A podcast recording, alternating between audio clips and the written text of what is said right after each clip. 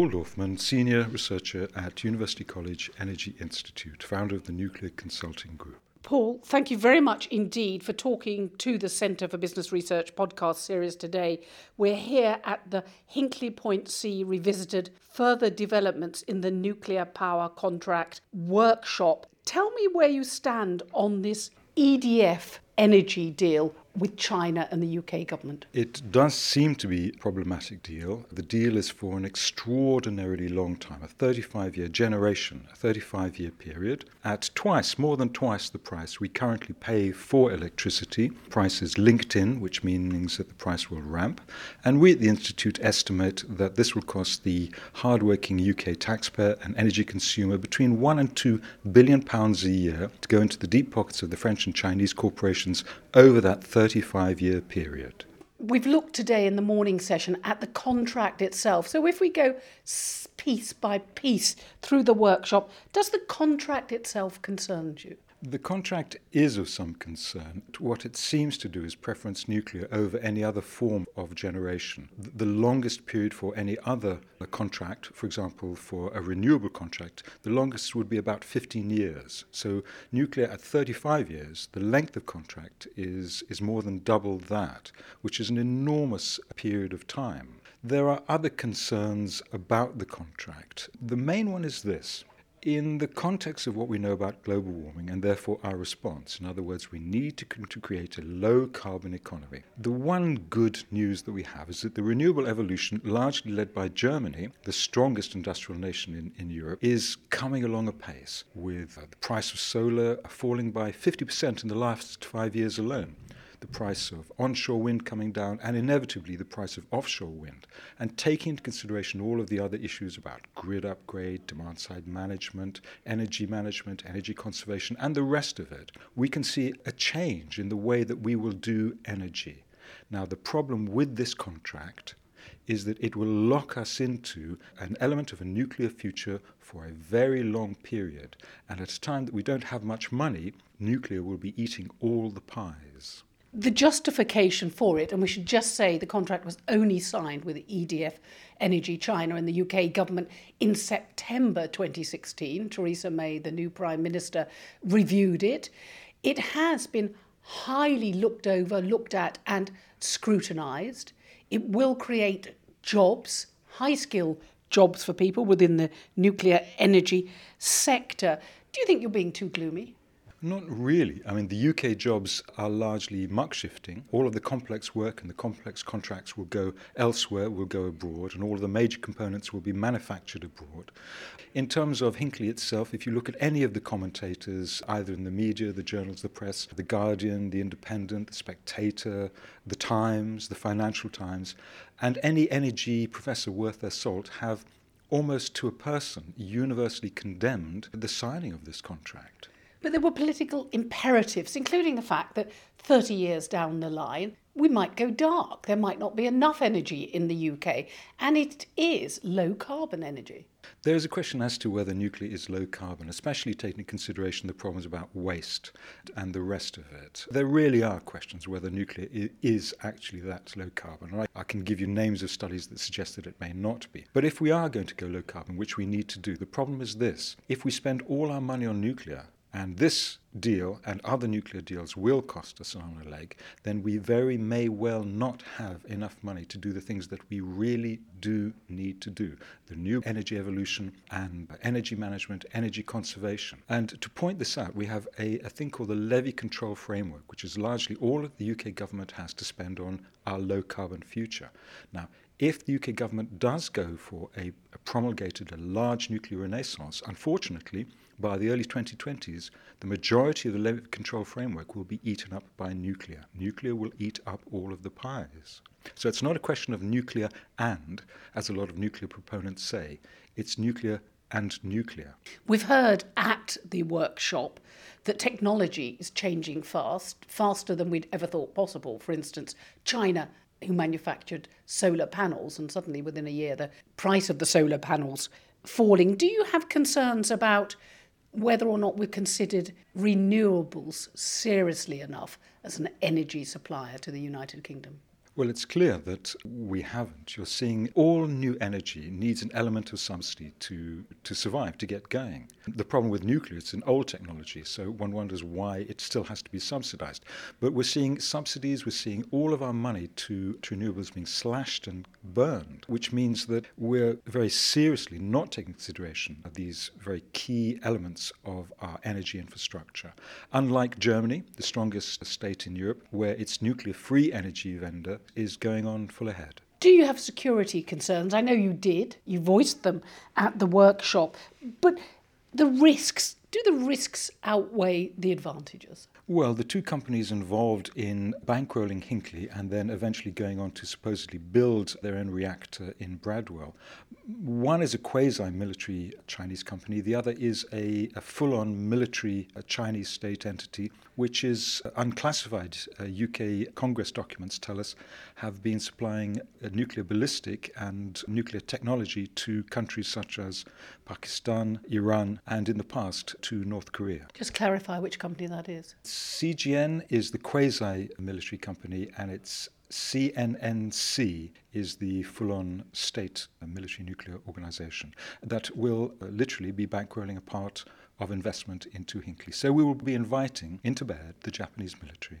And it needs to be said that no other OECD country, and certainly not America, would allow China into its critical nuclear energy infrastructure, or any other form of critical energy infrastructure for that matter, or telecom infrastructure. I repeat, the UK needs low carbon energy, whether you accept nuclear is low carbon energy or not, but that's the premise on which 10 years ago people started talking about this alliance, this particular contract, and whether or not we should build more nuclear reactors. The UK didn't have enough money to fund it itself. It went to a French company, it went to a, a Chinese company. It has a highly scrutinised contract for difference that's been signed, that's been looked over. It's been looked over by the, the Treasury, people representing the government.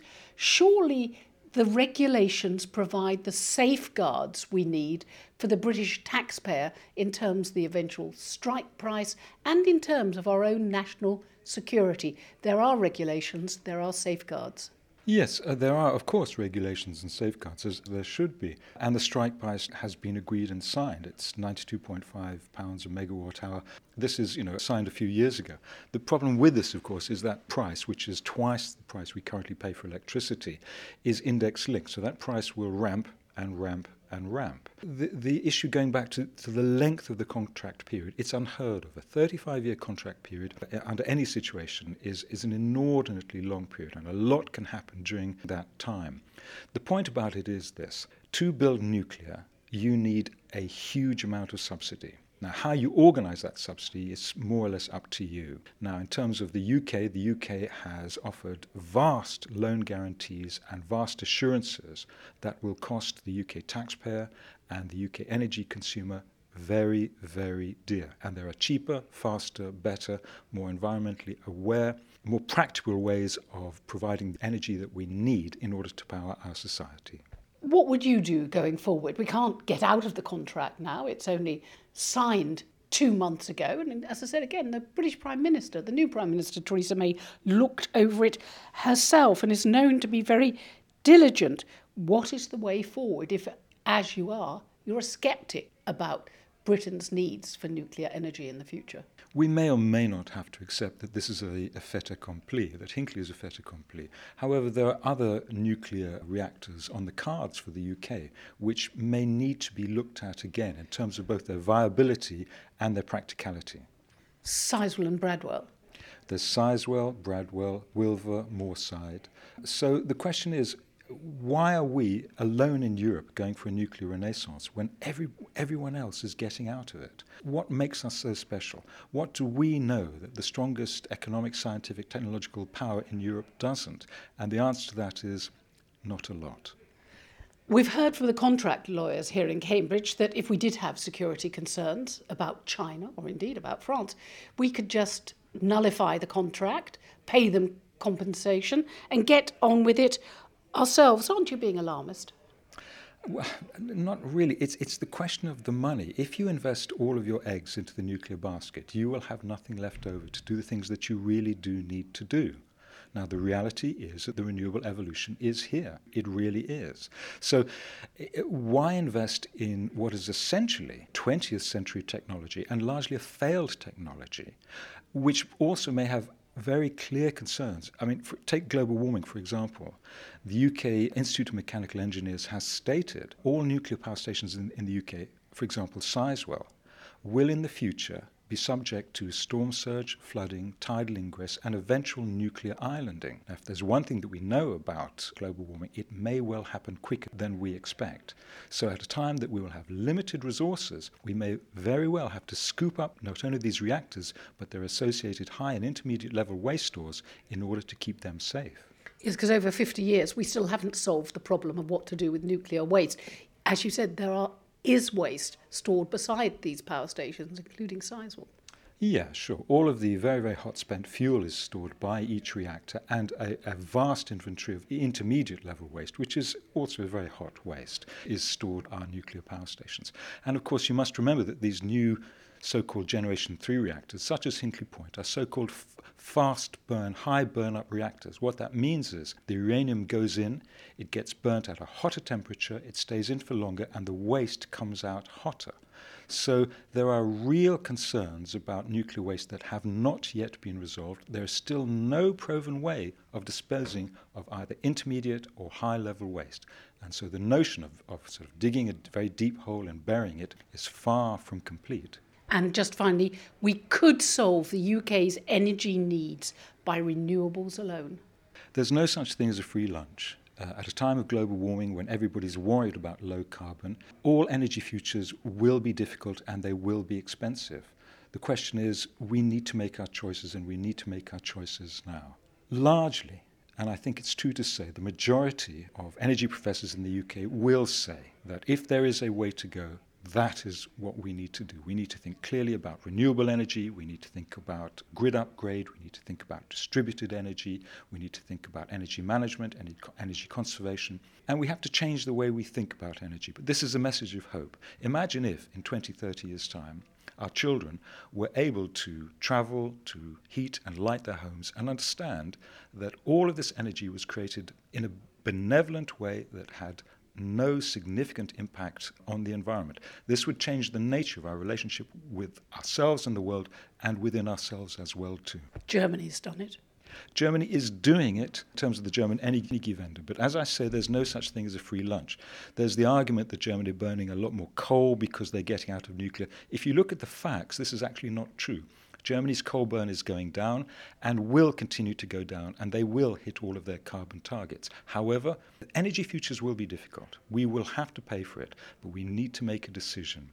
Are we going to decide to go for a, an old, dirty, unsafe technology with potential uh, possibilities of catastrophe, or will we look to a future that will enhance our life and our lifestyle. And by the way, create a large amounts of jobs. Paul Dorfman, thank you very much indeed for talking to the Centre for Business Research podcast series today here at our Hinkley Point C Revisited policy workshop. I've enjoyed it. Thank you very much.